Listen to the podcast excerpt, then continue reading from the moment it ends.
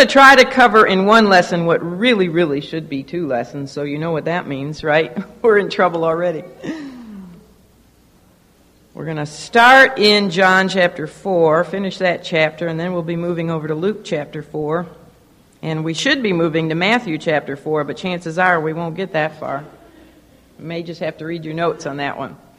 All right, let's go ahead and ask the Lord's blessing on our time together. Father, as we come before your presence this morning and we enter onto sacred ground, the sacred ground of your holy scriptures, may we ever rejoice, Father, in the fact that we even have such a marvelous written record from you, which not only tells us how to enjoy eternal life in your presence, but it tells us how to enjoy this present life to its fullest potential.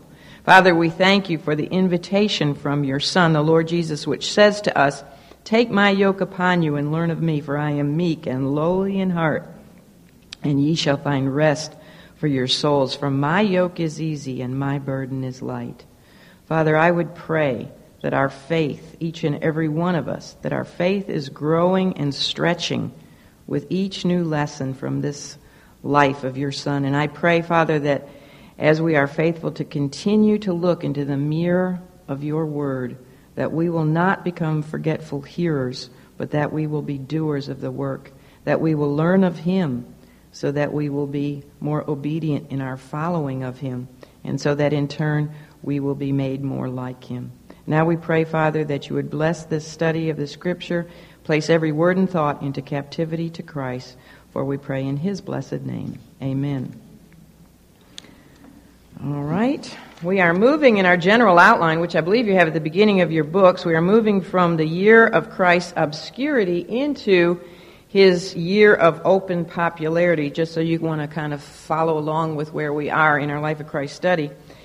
Now, Galilee, we have been talking quite a bit about. Galilee, which is in the northern province of Israel, had been prepared by God Almighty down through the corridors of history for the coming of his son's ministry. It was an area which was populated by different peoples and different cultures over the years of its history, and therefore it was an area of Israel which was more prone to the acceptance of new personalities and new ideas. And so in this situation, it was prepared ahead of time by God for his son. It was also very strategically located the world's leading highways passed through its borders. Peoples and merchants, therefore, from everywhere traveled eventually through Galilee.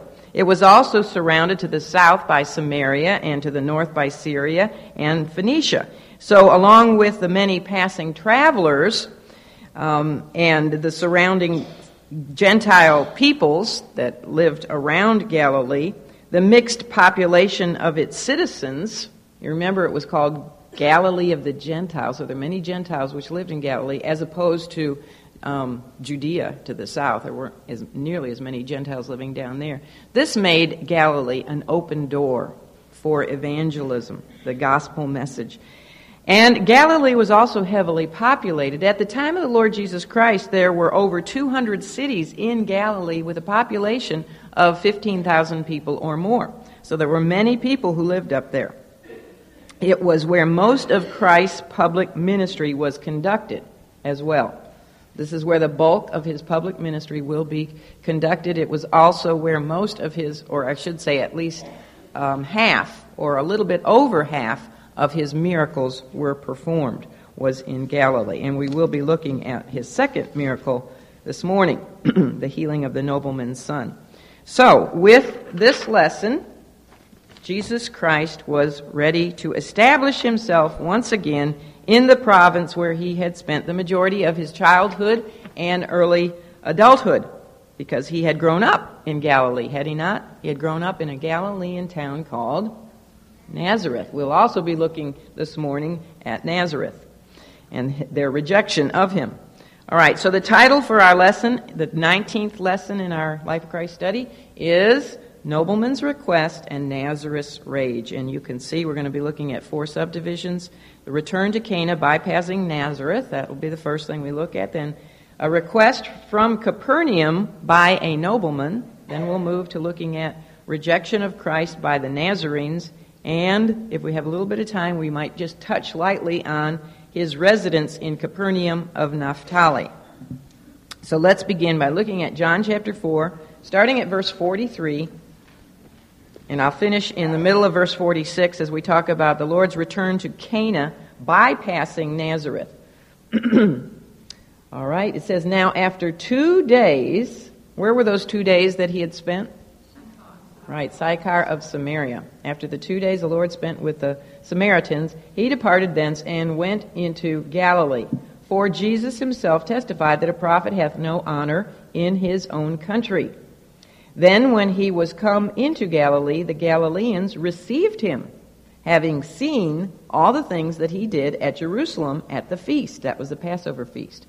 For they also went unto the feast. So Jesus came again into Cana of Galilee, where he had made the water wine. All right, stop right there. The two fruitful and very joyful, wonderful days that the Lord had spent in the Samaritan village of Sychar were ended, and he left to go to Galilee. And there is a lesson in this for the Christian.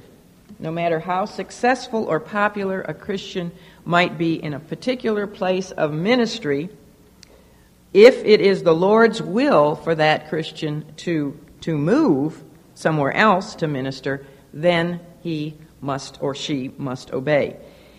He must move on, even if it is a place where he has to start his work all over again. Success in one area of ministry must not cause us to remain stationary if God is bidding us to move on, move elsewhere. You see, it would have been very easy for the Lord Jesus Christ to have stayed where he was there in Samaria because he had been accepted. He was very content. He was happy with those people who were so hungry to hear more and more about him. That would have been very joyful and very wonderful if he could have just stayed put. However, he knew that it was God's will for him not to stay there. He knew God had another uh, program for him and that he needed to go on, so he left and he went into Galilee. And we are told it was God's will. You don't see this in John's account, but over in Luke 4:14, it says that he returned in the power of the Spirit into Galilee. So once again, who was leading him to go where he went? The Spirit of God. On the other hand, you know, um, if we're happy and content and in our comfort zone in a ministry, uh, we're not to stay there if the Lord says for us to move, right? But if we're not happy and content in a ministry and it doesn't look like we're doing much and yet the Lord doesn't tell us to move, we're to stay put. So it, it works both sides. All right, but you, you know, you have to be close to the Lord to know what His will is, don't you? All right, for the Lord Jesus to travel, let me get my little map back up here. And Mary, it is good to see you back, and I can't wait to see the little, it's uh, Michael, right? Michael. She's got two boys, Gabriel and Michael. Isn't that neat? two angels. All right, so for the Lord to travel from Sychar in Samaria, if you can see my little map up here, well, actually, let me put this one up, that'll be better. Here's where he was in Sychar, the heart of Samaria. For him to travel up to Cana, which is where he went first, what would he have to walk right past or right, right around? His own hometown of Nazareth. He'd have to either walk right through it or right around it. And it may well have been John the Apostle's hindsight knowledge of Nazareth's rejection, which we're going to discuss later in this lesson, which prompted him to record the words which we find in John 4:44, where it says, "For Jesus himself testified that a prophet hath no honor in his own country." You see, since John the apostle who wrote this gospel did not include the account of Nazareth's rejection of Jesus in his gospel, he um, simply seems to be reminding his readers of how the Lord was rejected in his own hometown. So I imagine that as the Lord and his disciples passed by Nazareth to go to Cana, John recalled how Nazareth rejected him, and so he stuck that verse in there. All right? Now, the Lord's rejection in Nazareth, which we will be looking at, it stands in stark contrast to his reception in Samaria. You know, you would really think it'd be the other way around, wouldn't you? That he'd be accepted in his hometown, but, but it wasn't that way. When Christ was with the Samaritans, they believed in him because of his words. You know, it's not recorded that he performed any miracles at all in Samaria. So when they believed in him, they received him, it was totally because of his words. However, in Galilee, in his own territory where he grew up, his own country it's called, he encountered an inferior type of faith. The Galileans received him. Yes, it says that in verse 45. They received him, but they received him because they had seen or heard about the incredible works he had done, the incredible things that he had done in Jerusalem following the Passover feast. Or remember, the first thing he did when he got to Jerusalem was pretty amazing. He single handedly cleansed the temple. And then after the Passover feast, it said that he performed a number of miracles. They weren't recorded what they were, but he performed a number of miracles. And many Galileans, of course, had been in Jerusalem at that time for the Passover, and they had seen firsthand these miracles. And perhaps many of them had watched him clean the temple out too. So no, no doubt they reported these things throughout Galilee when they returned from celebrating the feast. And thus, when, when Jesus returned, finally came back to Galilee, they received him. Now, he had been in Galilee before. That's when he was in Cana and he um, he turned the water into wine, but he was a nobody. Nobody really even knew who he was. Now, after his trip to Jerusalem, uh, he had become pretty popular. This is about nine or ten months later. People knew who he was. All those Galileans came back to Galilee and spread the word. So now, as he comes back into Galilee, he's received, but not because of his words like the Samaritans. Now he's received, it says, because of what they had seen and heard. Because of his works, he was received. So that was an inferior type of faith. Unlike the, um, the Samaritans, the Galileans' lesser faith needed to see signs before they would listen to sermons. So the Lord's great Galilean ministry, which we are now embarking upon, his great Galilean ministry, was one which contained a vast multitude of miracles beginning with the healing of the nobleman's son. And this miracle took place in the little village of Cana, which is exactly the same place where the first miracle took place the miracle when he turned water into wine. And if you ever want to do a little study on a comparison of those two, first two miracles, both in Cana, it's interesting to, um, to see some of the comparisons. For one thing, I'll throw this out and you can just meditate on it and see what you come up with. I'll probably talk about some of the other things as we go through this lesson. But one comparison, which is interesting, and I'm not really sure what to make of it, is that they were both third day miracles. Turning the water into wine and healing the nobleman's son were third day miracles. There must be some significance in that. So if you want to think about it, let me know. And you can look up John 2 1 and John 4 43, and you'll see what I mean. All right. That's all I'm going to say about his return to Cana bypassing Nazareth, let's move now to the request from Capernaum by a nobleman. And for this, we'll read the rest of verse 46 and go all the way to 54, the end of the chapter. After it says Jesus came again into Cana of Galilee, where he made the water wine, it says, And there was a certain nobleman whose son was sick at Capernaum. When he heard, the nobleman, when he heard that Jesus was come out of Judea into Galilee, he went unto him and besought him that he would come down and heal his son, for he was at the point of death. Then said Jesus unto him, Except ye see signs and wonders, ye will not believe. Uh, let me just throw this in while I'm thinking of it, okay? Um, another comparison between the two first miracles is that both were requested by someone on behalf of someone else. Mary requested that the Lord perform a miracle on behalf of the wedding party because they were out of wine. And the nobleman made a request on behalf of his son. And uh, both of them, after they made their requests, were rebuked by the Lord. As we just see what we just read here. Except you see signs, that's a rebuke. All right? And you know he rebuked his mother as well. All right, let's go on. Verse 49 The nobleman saith unto him, Sir, come down ere my child die. And another comparison is that in both cases, even though the, the requesting parties were rebuked, they still went ahead and asked the Lord to do the miracle anyway, and he did. All right? Verse 50 Jesus saith unto him, Go thy way, thy son liveth. And the man believed the word that Jesus had spoken unto him, and he went his way. And as he was now going down, his servants met him and told him, saying, Thy son liveth. Another thing is that in both of the first two miracles, the servants were involved in the miracle, and they were blessed, and I believe that they all were saved. Well, I know the servants in this situation were. All right? Then verse 52 Then inquired he of them the hour which he began to amend. And they said unto him, Yesterday, and wouldn't you know it? What hour was it? At the seventh hour the fever left him.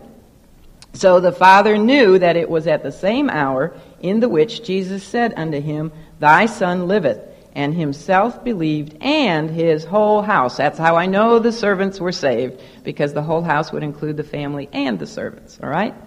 Verse 54, this is again the second miracle that Jesus did when he was come out of Judea into Galilee. Almost as soon as the Lord Jesus arrived in Cana, which was approximately two or three miles from, or is, I should say, from Nazareth. There's Cana, and there's Nazareth. Can you not see that? All right. As soon as he got to Cana, he was approached, almost as soon as he got there, he was approached by a nobleman. Now, in the Greek, the word for nobleman is vasilikos. Even though it looks like a B, a B in Greek is pronounced as a V. And uh, if you have a son or a husband named William, this is my father's name was William, and his sisters, my aunts, always called him Vasilikos. That is a, that's the equivalent of William in Greek. And in Greek, it mean, means king's man. That's a good name, right? King's man, or belonging to the sovereign. I like that even better.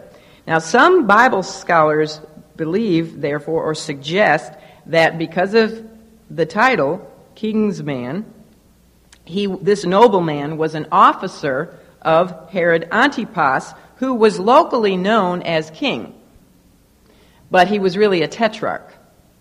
And by the way, let me throw this in. Um, you know, when Jesus heard that John the Baptist had been arrested and imprisoned by Herod Antipas, he left Judea and went up to Galilee, seeing that as a sign from God that it was time for him to begin his ministry, him to increase now that John was decreasing.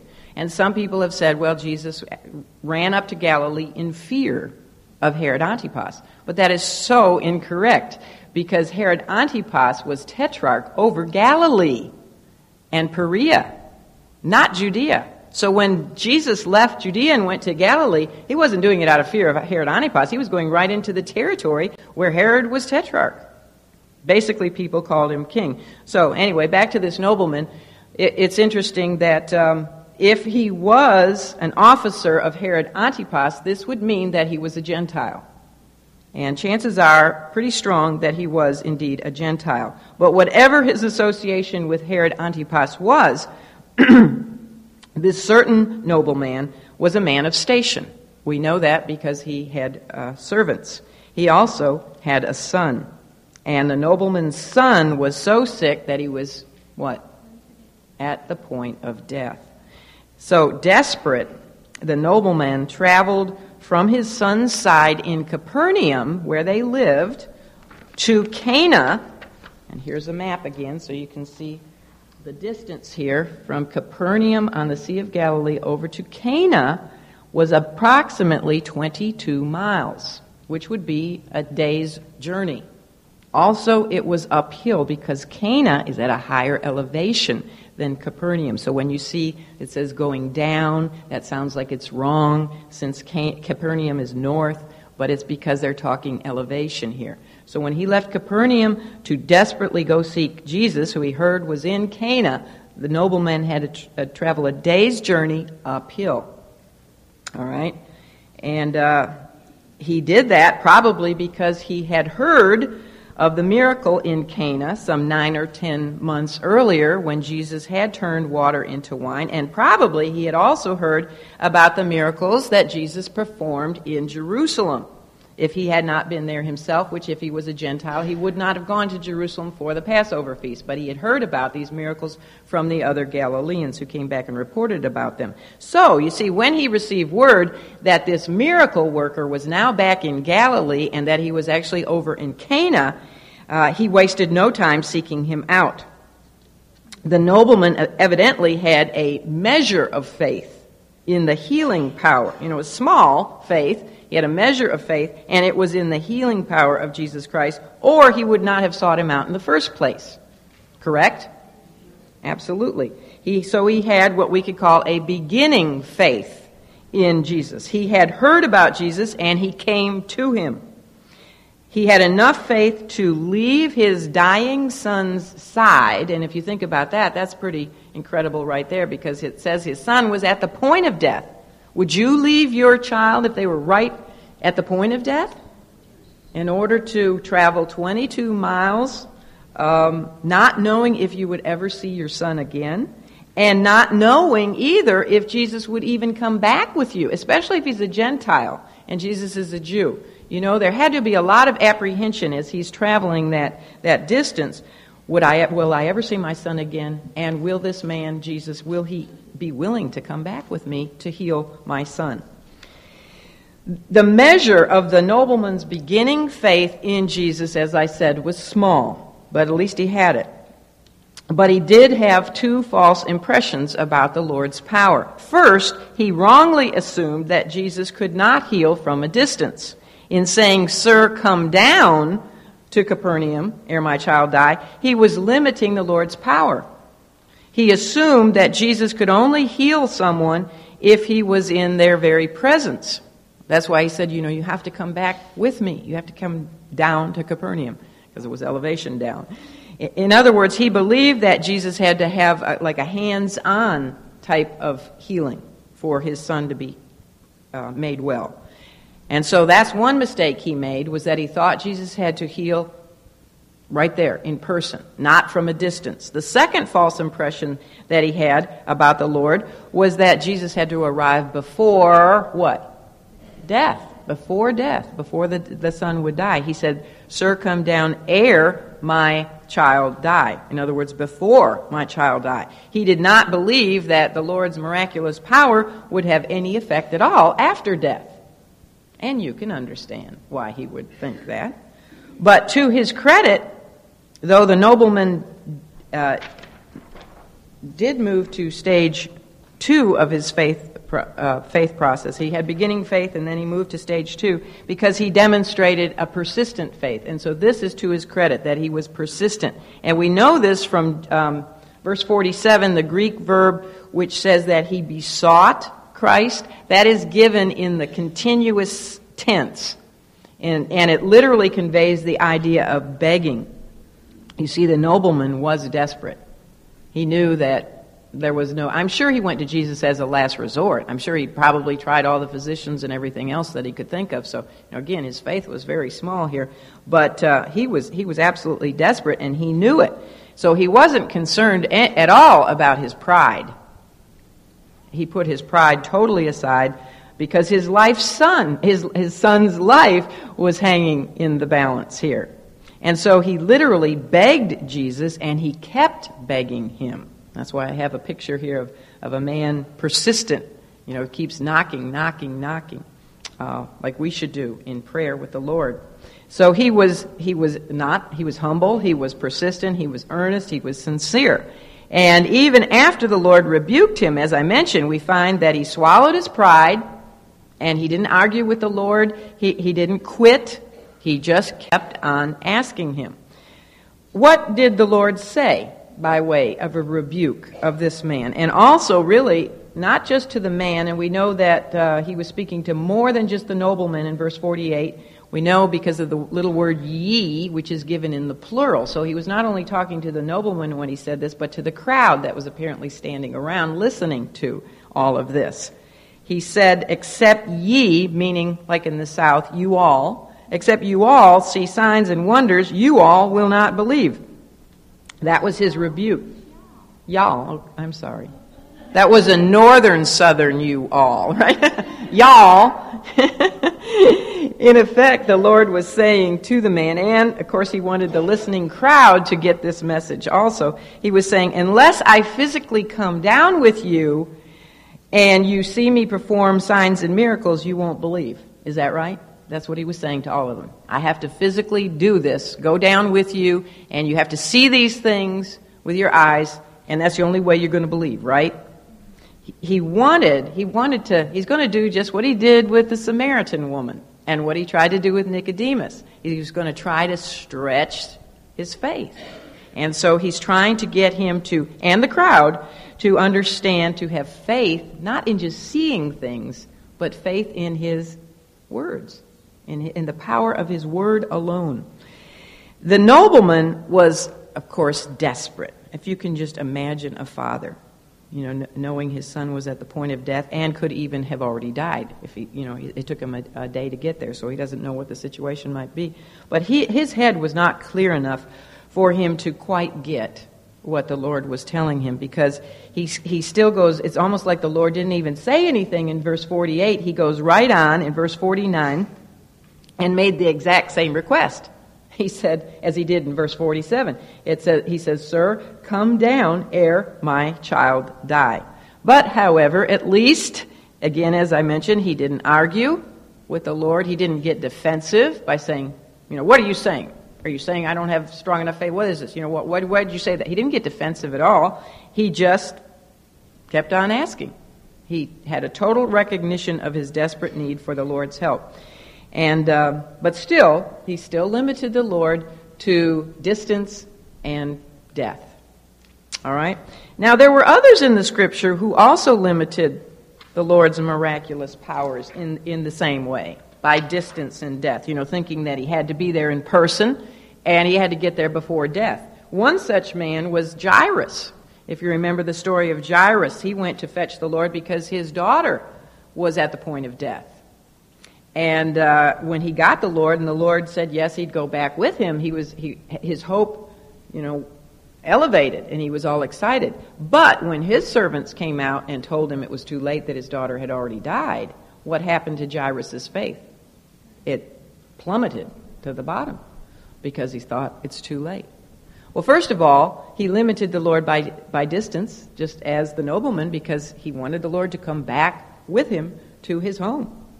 And secondly, he, he thought, you know, now that his daughter had died, it was too late, that the Lord, Lord couldn't do anything about it. Another uh, situation of exact same situation is um, the story of Martha and Mary regarding Lazarus. They both, both sisters said to the Lord, Lord, if thou hadst been here, my brother had not died. In other words, if he had been physically present, he couldn't heal from a distance if you'd been here, he wouldn't have died. And of course, now that he died, it's too late. So they had the same problem. If we contrast the faith of these Bible characters, the nobleman, Jairus, Martha, Mary, with the faith of the centurion, and he was a Gentile, in Matthew chapter 8, remember him? He sought out the Lord Jesus Christ on behalf of his dying servant we find a real significant, uh, a significant difference between these characters. The centurion, just like the nobleman, was also from Capernaum, and likewise he was also a Gentile. However, he said to Jesus these words He said, Lord, I am not worthy that thou shouldest come under my roof, but speak what? Speak the word only, and my servant shall be healed. You see, he had the faith to believe in the Lord's words alone. He didn't, he didn't believe the Lord had to be there with that servant. He just said, Speak, and I know that he will be healed. So it's no wonder that the Lord, it says, marveled at this man's faith. And, and he responded to him by saying, Verily I say unto you, I have not found so great faith, no, not in all Israel. And it came from a Gentile right? And he called he said great faith. There were only two people that Jesus ever said they had great faith. Two people and they were both Gentiles, One was this uh, centurion, and the other one was a woman, a Gentile woman. Was it the Syrophoenician? I think it was the Syrophoenician woman. But uh, so you see the difference. This the centurion um, just believed in the Lord's spoken word. He did not have to see a miracle with his own eyes. Faith comes by hearing, not by seeing. Remember what Jesus said to Thomas? He said, "Yeah, sure, Thomas. Now you believe because you've seen. You've seen the nail prints in my hands, and you, that's why you believe." But he said, "Blessed are they that have not seen and yet believe." This is important for you and I because we haven't seen, have we? We have to believe just totally on the Word, the Word of God. So it's very, very important. Also, it's important that we know that Jesus can heal from a distance because he isn't with us anymore, is he? He's at a distance. Well, although he lives within us. But, um, and also, does it matter if it's after death that we're, res- we're all going to be resurrected? So it doesn't, after death doesn't matter. Actually, for the Christian, there is no death. We're instantly in the presence of the Lord. And one day, even our bodies will be resurrected. All right. Well, what was the Lord's response to those two different approaches, the one by the centurion and the one by the nobleman? Well, what's interesting is to see that to the centurion, who had great faith, the Lord actually proposed that he would go with him back to his servant's house. He said, Okay, I'll go with you. Now, he didn't need to, but he, you know, because the man had great faith, he said he would go with him. But to the nobleman, he didn't offer the nobleman wanted him to go to his home, but Jesus did not offer to accompany him. Instead, he rebuked the man, you know, by saying, Except you see signs and wonders, you will not believe. He wanted the nobleman to focus on his word. Now, he didn't need to do that with the, the centurion. He already was focused on his word and his power and his authority. But he has to help the nobleman along to focus on his word instead of his uh, wonders. But the Lord, who is so gracious, the Lord did honor the man's persistence by saying to him, Go thy way, thy son liveth. Isn't he gracious? And isn't that a wonderful sound? New life. Uh, so he was going to stretch the man's faith by giving him a charge, which was go thy way, that's a command. He's going to get him to, to act on his word alone, and then, following that charge, he gives him a promise Thy son liveth. So, the third stage of faith for the nobleman, which was the trusting, obedient, acting, working faith, whatever you want to call it, occurred in his heart because the scripture tells us in verse 50 that what did he do? He believed the word that Jesus had spoken unto him, and he went his way. What he did there was he acted on his faith. His action, you see, showed that he was putting some degree of faith in the Lord's promise. He was obeying the Lord. The Lord said, Go thy way. So he's showing obe- obedience, and then he was showing faith in the Lord's promise that his son would live. So he's moving. He's gone from beginning faith to persistent faith to acting faith here. So in saying, Go thy way, thy son liveth, the Lord was testing this nobleman to see if he did indeed have enough faith to just simply believe in his word without seeing anything physically. Did he see anything? No. His son was 22 miles away, he didn't see a thing. The Lord just said, Go ahead, it's going to be okay. He was telling the nobleman that he would not accompany him, you know, go without me, I'm not going to go with you. And um, because essentially he was saying it was unnecessary. His power was great enough to heal from any distance. Now, in this story, of course, we also learn a great Bible truth. We learn a lot of Bible truths, but one is that the Lord will do exceeding abundantly above all that we could ask or think. And this was certainly the case with this nobleman, because Jesus not only healed the man's son, but he healed him instantly. On the man's return trip to his home in Capernaum, his servants came out to meet him in order to share with him the good news that of his son's healing. And you know, I think the servants and the nobleman must have, had a good relationship in this because they were so excited to get back to, to, to their master, the father of this young boy, and tell him this good news that they left immediately when the fever left the boy. So I think there was a good relationship. I think this speaks highly of the nobleman as an employer. Anyway, unknown to them, they used the Lord's exact words when they gave the nobleman the good news. They didn't know what Jesus had said to the man, but when they saw him coming, uh, they said, Thy son liveth. Exact same words. So that helped confirm the man's faith. And he entered into the fourth stage of his growing faith when he asked his servants when his son's healing took place and received their answer. he sought to know the exact hour that his son began to recover. and that's in verse 52. It says, Then inquired he of them the hour when he, the son, began to amend. He wanted to know the hour he began to recover so that the healing would be confirmed to him and to the servants that it was a supernatural work of, of Christ rather than some, you know, coincidental healing of nature. And his servant's response to him truly did confirm his faith because he discovered that his son was healed of, the, of his deathly fever. Now we know what the son was dying of. He had a high fever.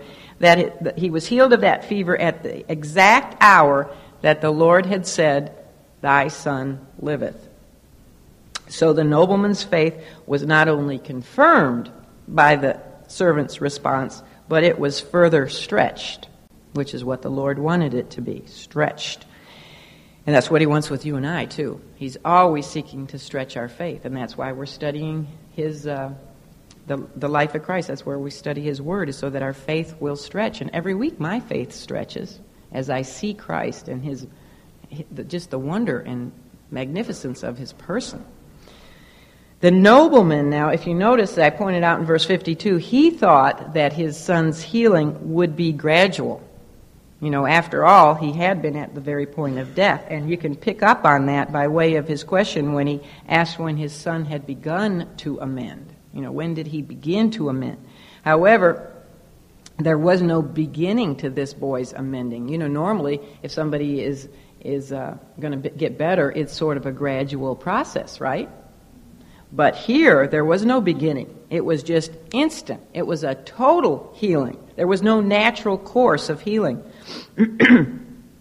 it was a divine miracle. And the, and the servants indicated this when they said, Yesterday at the seventh hour, the fever what? Just, just left him. Totally left him. I imagine the boy instantly sat up in bed and said, Hey, mom, I'm hungry. You know, it's just one minute he was at the point of death, and the next minute, totally well. No recovery period. Charles Spurgeon wrote this about the nobleman. He said that the nobleman, quote, looked for the ordinary course of nature, but here was a miraculous work. He received far more than he reckoned on. How little we know of Christ, and how little we believe in him, even when we do trust him. We measure his boundless treasure by our scanty purses. True. End of quote. Well, we're told, of course, that it was the seventh hour that the boy was instantly healed. And this indicates to us, of course, the perfection and the completeness of the miracle and of the miracle worker himself, who spoke the, the words that healed him at the seventh hour. So it was a perfect and a complete miracle, for not only did Christ physically heal the Son, but also he spiritually healed the Father. And that's what really made this miracle complete and perfect. Verse 53 states that when the nobleman learned that his son was made well at the exact hour that Jesus had said to him, and this was the day before, and I told you it took about a day to get back. So apparently his servants met him just sort of right outside of Capernaum. Uh, but anyway, at the exact hour Jesus said to him, Thy son liveth, it, it, uh, we know he believed because it says he believed in verse 53. Do you notice that? You say, well, I thought he already believed. No, this is where he really believed. This is where his faith went the full distance. when he was what we would call born again. This is where he put the full weight of his faith on Christ. His faith in Jesus' promise, you see, had been confirmed, and now he put his faith in Christ's person. And he was saved, and we know it just like we knew with the Samaritan woman. How do we know he was saved? What's the first thing he did after he ran home and probably grabbed his son and hugged and kissed him and cried and rejoiced with his wife and any other children they might have had? Can't you imagine just everybody just crying with great tears of joy and how wonderful it was that they had their son back again? What was the first thing he did after that? He, just like the Samaritan woman, he, he shared about Christ with all of them. He witnessed to them. And that shows us that the man truly was saved. Because when you're saved, you don't want to just keep Jesus to yourself. You want everybody to know, everybody else to know. And so the first ones he shared with, of course, were every member of his household. And we know this because it says in verse 53 that not only did he believe, but his whole household, which would include his son, his wife, any other children he might have had. I don't know, maybe his mom and dad lived with him. Whoever else lived with him, they were all saved, and the servants. A household would include the servants. And I thought it was interesting to think about the fact that this nobleman may have been um, uh, one that worked in the, in the palace of Herod Antipas. And the Lord works in mysterious ways, doesn't he? He put a Christian in the very palace with Herod. And who was in the basement? Who was in the dungeon of that, of that palace? John the Baptist. Maybe the nobleman had the keys and could even go down there and talk with John the Baptist. I mean, you know, you could make a novel out of this. Some people do. They write stories about this. But uh, very interesting.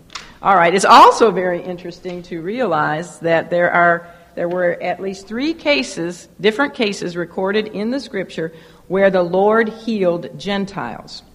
And uh, in each one of those cases, which was here with the healing of the nobleman's son, also the centurion, we've already talked about him, the centurion's servant, and the Syrophoenician woman's daughter. That was the healing of three different uh, Gentiles. And in all three of those instances, they were healed from a distance. Jesus spoke the word, and the, and the individual was healed. And there is a very obvious reason for this. You see, the Jews were in a covenant relationship with God, but the Gentiles were aliens from the commonwealth of Israel and strangers from the covenant covenants of promise. Therefore, to illustrate this, Jesus healed them from far off, as it tells us that the Gentiles were in Ephesians chapter 2, verses 12 and 13. And this is how he illustrated this by healing them from a distance. Now, later on, of course, after the Lord would shed his precious blood on the cross at Calvary and die for all men, then believing Gentiles were no who believe believing Gentiles were no longer far off, were they? We were brought nigh, we were brought near by the blood of Christ. We were grafted in to the family so that Abraham is our spiritual father. But that's, that's interesting. Well, this true story here gives us yet another beautiful example of the workings, the mysterious workings of sovereign God. He took a boy who was at the point of death and he used that seeming tragedy to bring an entire household to the point of eternal life. He's the master at, at working all things together for good. And we need to remember this that when trials and troubles and tribulations and testings and tragedies come, they may be blessings in disguise. The tragedy of this event had caused, you see, a very worried, anxious, concerned father to seek out the Lord Jesus Christ. And that was definitely positive. I guarantee you, his family in heaven and his servants in heaven today are rejoicing over the fact that that little boy was at the point of death and that their daddy and their master sought out Jesus because of that. You see, we have to see things from God's perspective. Even at funerals, you know, you always pray, like I shared with you last week. The Lord can use the death of someone to bring someone else into the kingdom, and that one who is in heaven would be rejoicing and happy and glad for it. We just have to stop looking from our perspective and see things from God's perspective because it's a whole different ballgame. All right, let's look at the rejection of Christ. All right, Carrie, I buried my outline. I always try to be so careful to keep it out, and then I forget what I'm doing. All right, you find it and put it up there if you don't mind. let's look at the rejection of Christ by the Nazarenes. We've got to move fast, so let's move over to Luke chapter 4. Thank you. Luke chapter 4, and we'll read verses 16 to 31. It's a pretty long passage here. it says, And he came to Nazareth where he had been brought up. And as his custom was, he went into the synagogue on the Sabbath day, and stood up for to read.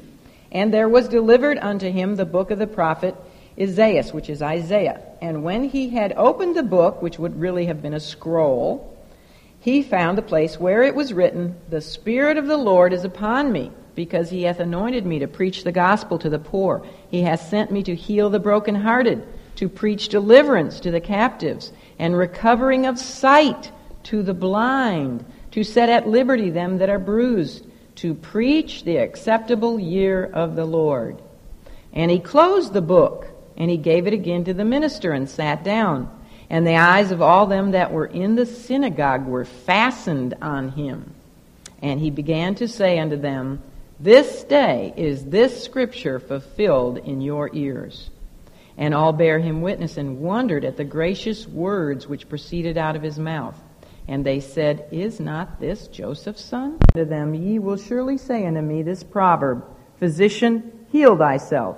Whatsoever we have heard done in Capernaum, do also here in thy country. In other words, what are they asking for there?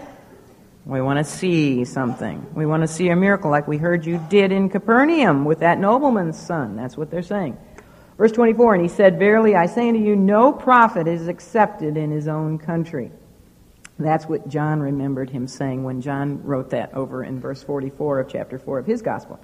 All right, and then he teaches them a little something here. He says, But I tell you of a truth. Many widows were in Israel in the days of Elias, which is Elijah, when the heaven was shut up three years and six months, when great famine was throughout all the land. But unto none of them was Elias sent, save unto Sarepta, which is Zarephath, a city of Sidon, unto a woman that was a widow.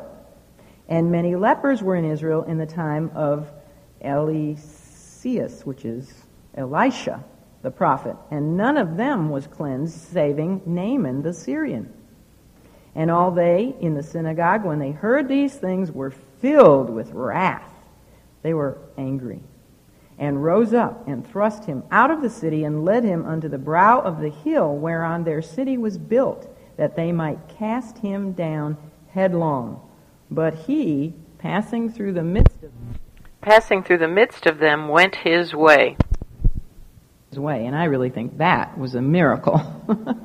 and came down to Capernaum, a city of Galilee, and taught them on the Sabbath days. Okay, we stop there. The Lord left Cana and he walked the few miles, two or three miles, over to Nazareth. Now, perhaps he went to see his family. You know, it had been about nine or ten months since he had performed that other miracle of turning water into wine, so it had probably been nine or ten months since he had seen his mother and his brothers and sisters. And, of course, when it was the Sabbath, which was Saturday, he did what he normally did, and he went into the synagogue.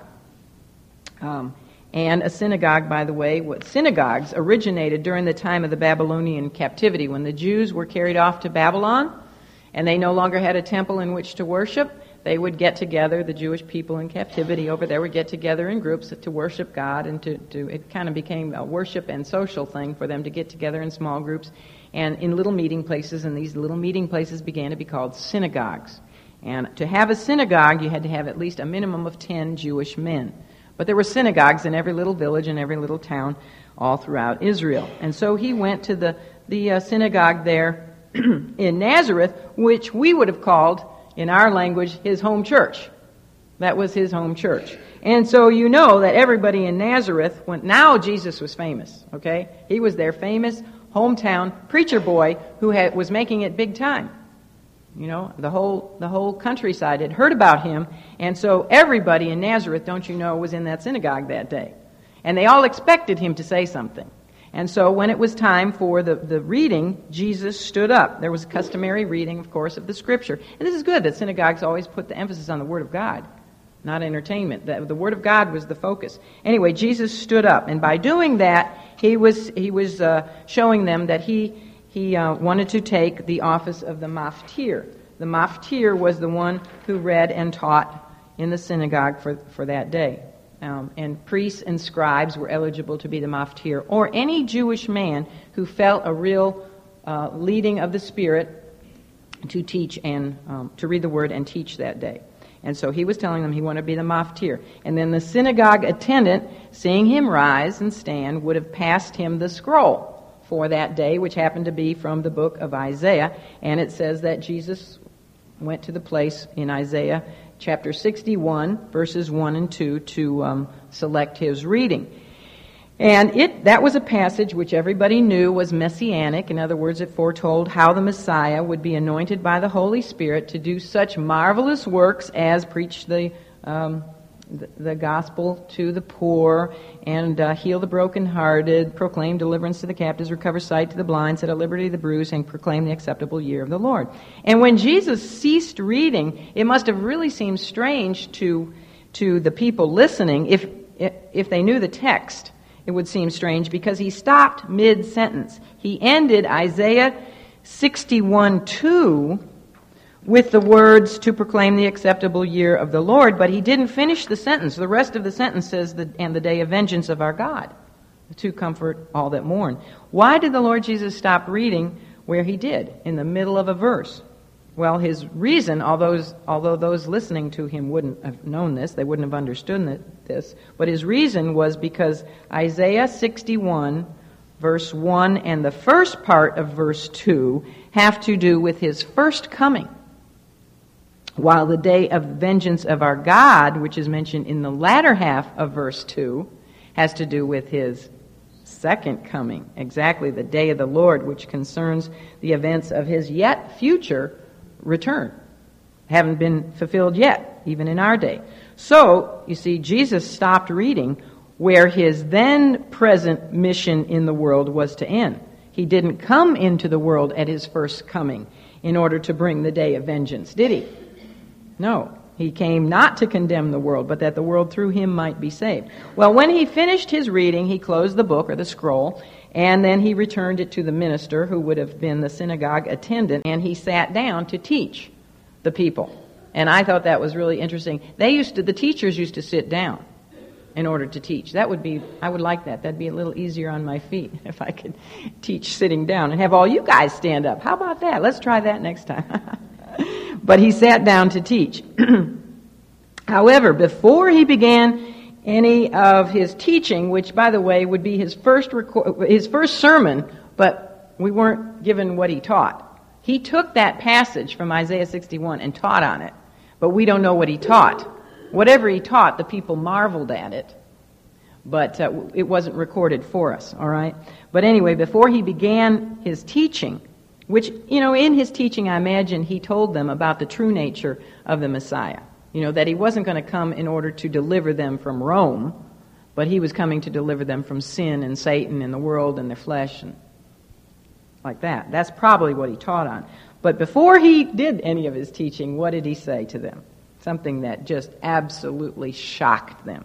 He said, and this is when all eyes were fastened on him.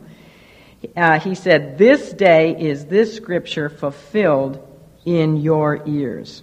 So, in no uncertain terms, he was declaring to them that he was the fulfillment of Isaiah's messianic prophecy. He was telling them that he was the Messiah. And surely his hearers were surprised and shocked. Yet, as he proceeded with his teaching, Luke does tell us that they wondered at the gracious words which proceeded out of his mouth.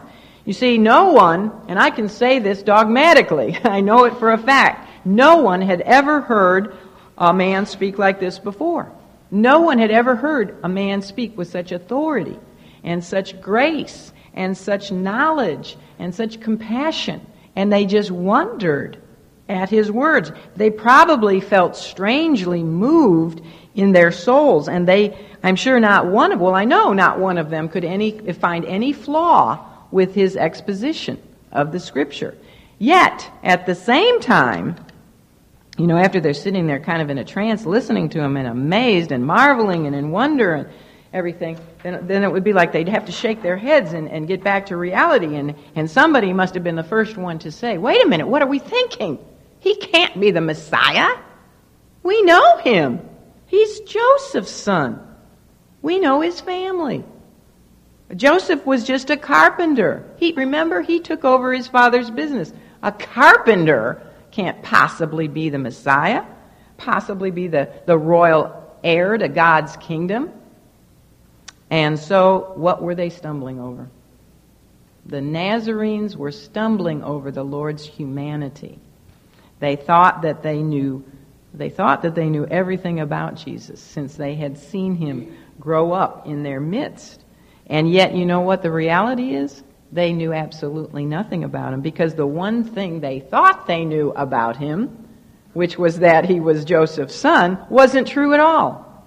he wasn't Joseph's son. That's the one thing for sure they thought they knew, and they were totally wrong. He wasn't Joseph's son. Whose son is he? He's God's son. The response of the Nazarenes was not like the response of those in Jerusalem or those in Capernaum or those in Cana. The Nazarenes, you see, had seen Jesus for at least 26 or 27 of his total years of life. The people in the other places that I mentioned had only been with him for a very short time, you know, maybe a day or two, but they had not they could not have witnessed his perfection and his sinless life over a long span of time as the Nazarenes did. You know, there would have not been one single person in Nazareth man, boy, woman, girl, brothers, sisters, his mother. You know, remember, his brothers and sisters were probably in that synagogue this day. Not one of them stood up for him. I'm sure it absolutely crushed his mother. But anyway, um, not one person in Nazareth could have been able to give a testimony of a time in Jesus' life when they had seen him sin. You know, not one man could stay up, stand up and say, Oh, I remember the time I went to the carpenter shop and he didn't do me right.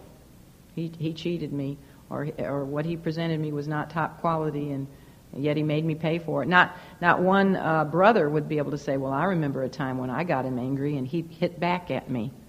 Or I saw him in the street one time when he, when he threw a rock at that dog. you know, nobody could come up with one single thing to say negative about the Lord Jesus Christ. So you see, the Nazarenes were rejecting the testimony of his entire sinless life. And they're going to be they're held more accountable because of that. In Matthew 13, which discusses actually the Lord's second visit to Nazareth. It's hard to believe that he went back there after what they did to him, but he did. You know, he is the God of the second chance. He gave them one more chance, but they failed there too. The statement is made that he did not many mighty works there because of their unbelief. You see, their situation was not like the nobleman's. The nobleman um, had a little faith which needed to be stretched. That was not their situation. Their situation was one of rejection, asking for proof. You know, they said, Physician, heal thyself. In other words, do something for us like you did with the nobleman's son over in Capernaum. Um, so their situation was one of rejection. They already had it made up in their minds. And I think there was a lot of jealousy involved. I think that's why a prophet is never accepted in his own country. Because you know all the little other little mamas and papas, they didn't want to see Mary's son, Joseph's son, succeed and be the Messiah. Don't you know they would want to see their son be the Messiah?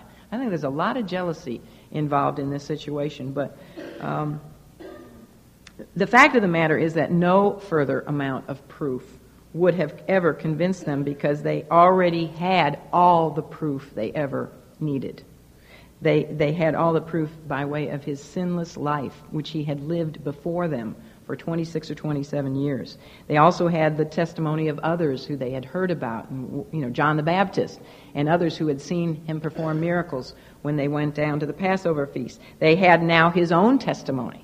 He declared to them who he was, and they even had the prompting of the Holy Spirit, who had caused them initially, you know, to wonder at the, at the graciousness of his word. So even the Holy Spirit was involved in testifying to them who he was.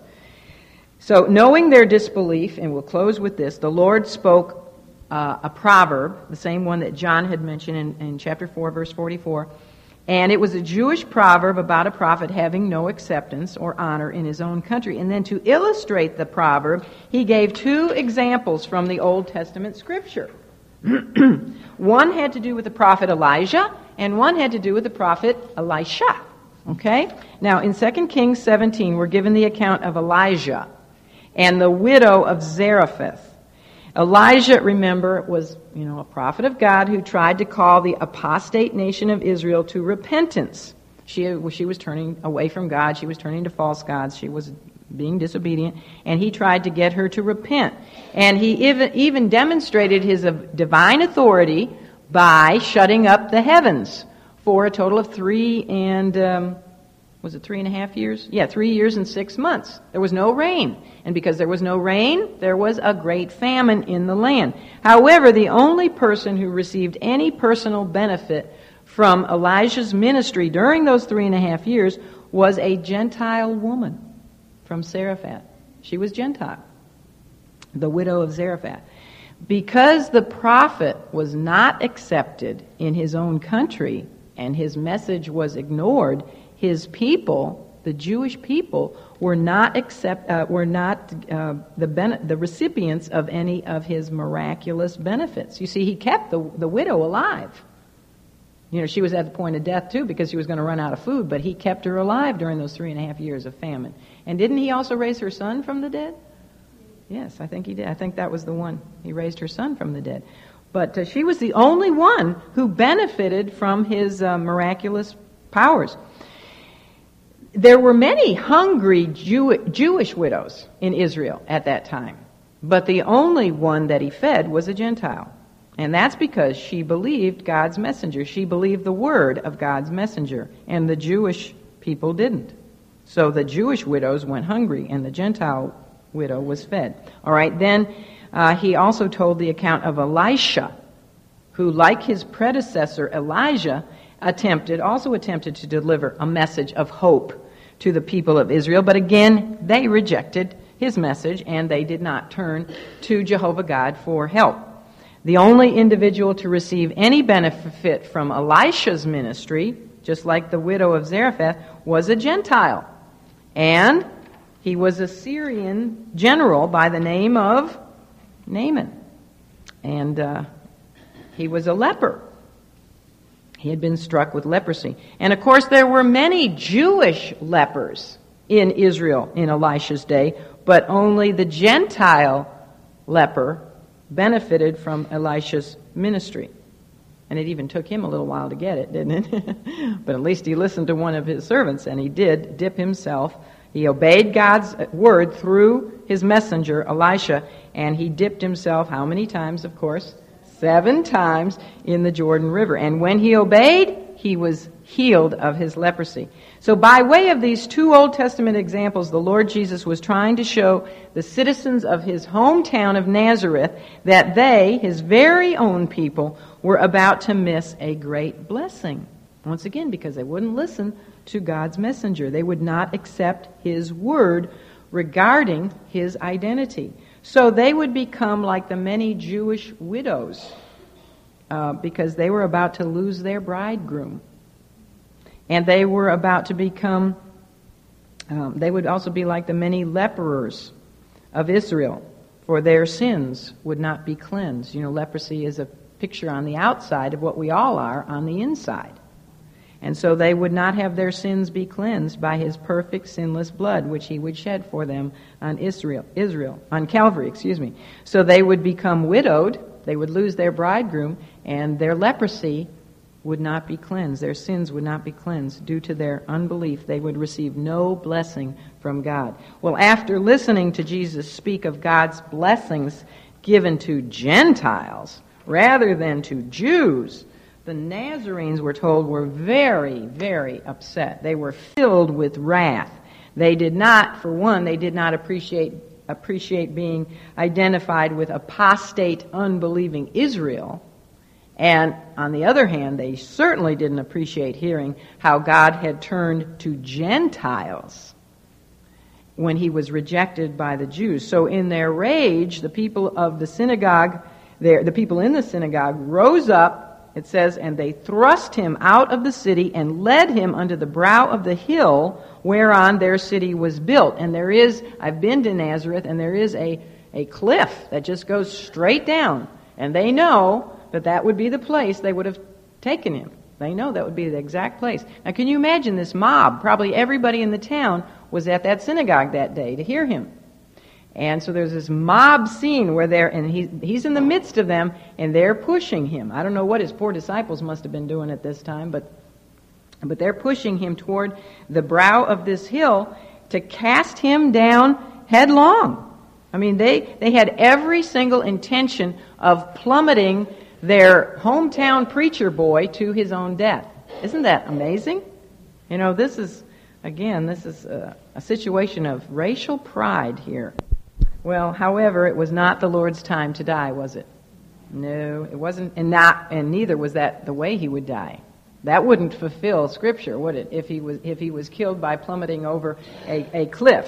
So, here's what I think is another miracle. Really, it just says that he passed through the midst of them and went on his way. Now, I don't know how he did that.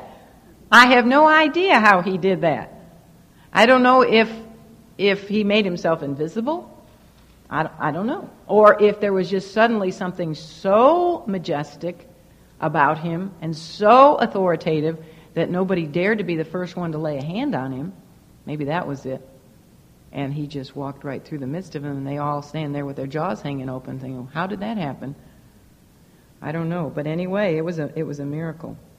And this, by the way, was the first attempted murder of Christ during the time of his public ministry. And I say his public ministry because there had been an attempt to kill him at another time, but that was before his public ministry, and that was by who? Herod the Great when he was two years old. So the Lord was actually here declaring to the citizens of Nazareth the same truth that he had demonstrated to his own disciples when he had stayed in Samaria with them for two days. He was telling them that whether Jew or Gentile, the only thing that ultimately matters would be one's faith in him, in Jesus Christ. Doesn't matter if you're Jew, Samaritan, or Gentile, right? And he was using the own, their own scripture, the Old Testament, to show them this. The rejection of the Nazarenes really gives us a prophetic foreshadowing of the rejection of the entire nation of Israel in the days ahead. They rejected him, and so would Israel, we know. But uh, his illustrations of the widow of Zarephath and Naaman the Syrian prophetically pointed to the belief that would come instead from who? the Gentiles, the Gentile peoples who would one day make up the vast majority of his church. So again, everything is, is really prophetic here.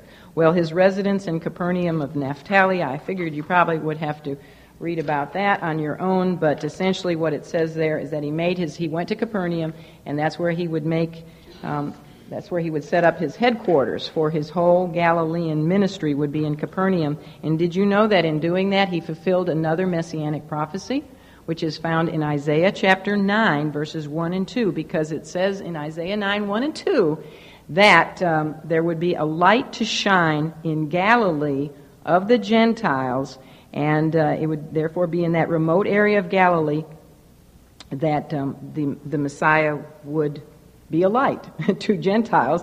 And it, sa- it, it says that it would be in the border, or no, it says it would be in the land that was given to Zebulun, the tribe of Zebulun, and the land that was given to the tribe of Naphtali. And what is really interesting is that Capernaum is right on the border of the land that was given to Zebulun and Naphtali. So, I fulfilled another prophecy, which probably most people don't even know about. All right, thank you. We're, it's 11:30. Let's close in prayer. Perfect. All right. Father, we thank you that no matter the, that no matter what it may be that unbelief demands in our lives, it is all given for us. All of it is given for us right in your holy word, and Jesus Christ meets those demands, whether it's a demand for signs, the lowest level of faith, or whether it's a demand for sermons, or a demand for the Savior of the world to free us from sin and guilt. You meet every single one of those demands. Thank you, Father, that Christ is always ready and willing and gracious to satisfy our demands for faith when we ask and seek with genuinely open and honest hearts which really truly desire to know the truth. I pray, Father, if there should be still one among us who has not yet received Christ into her heart as her personal Lord and Savior, that today, this very day, your Spirit will draw her to you, that she will take that step of faith in opening the door of her heart to allow Jesus Christ to have entrance. And for those of us that already have accepted your free gift of salvation through the shed blood of Jesus Christ, may our prayer be this, Lord. May it be to be like Jesus, to be like Jesus. All I ask, to be like him. So meek and lowly, so pure and holy. All I ask, to be like him. For it's in his name we pray. Amen.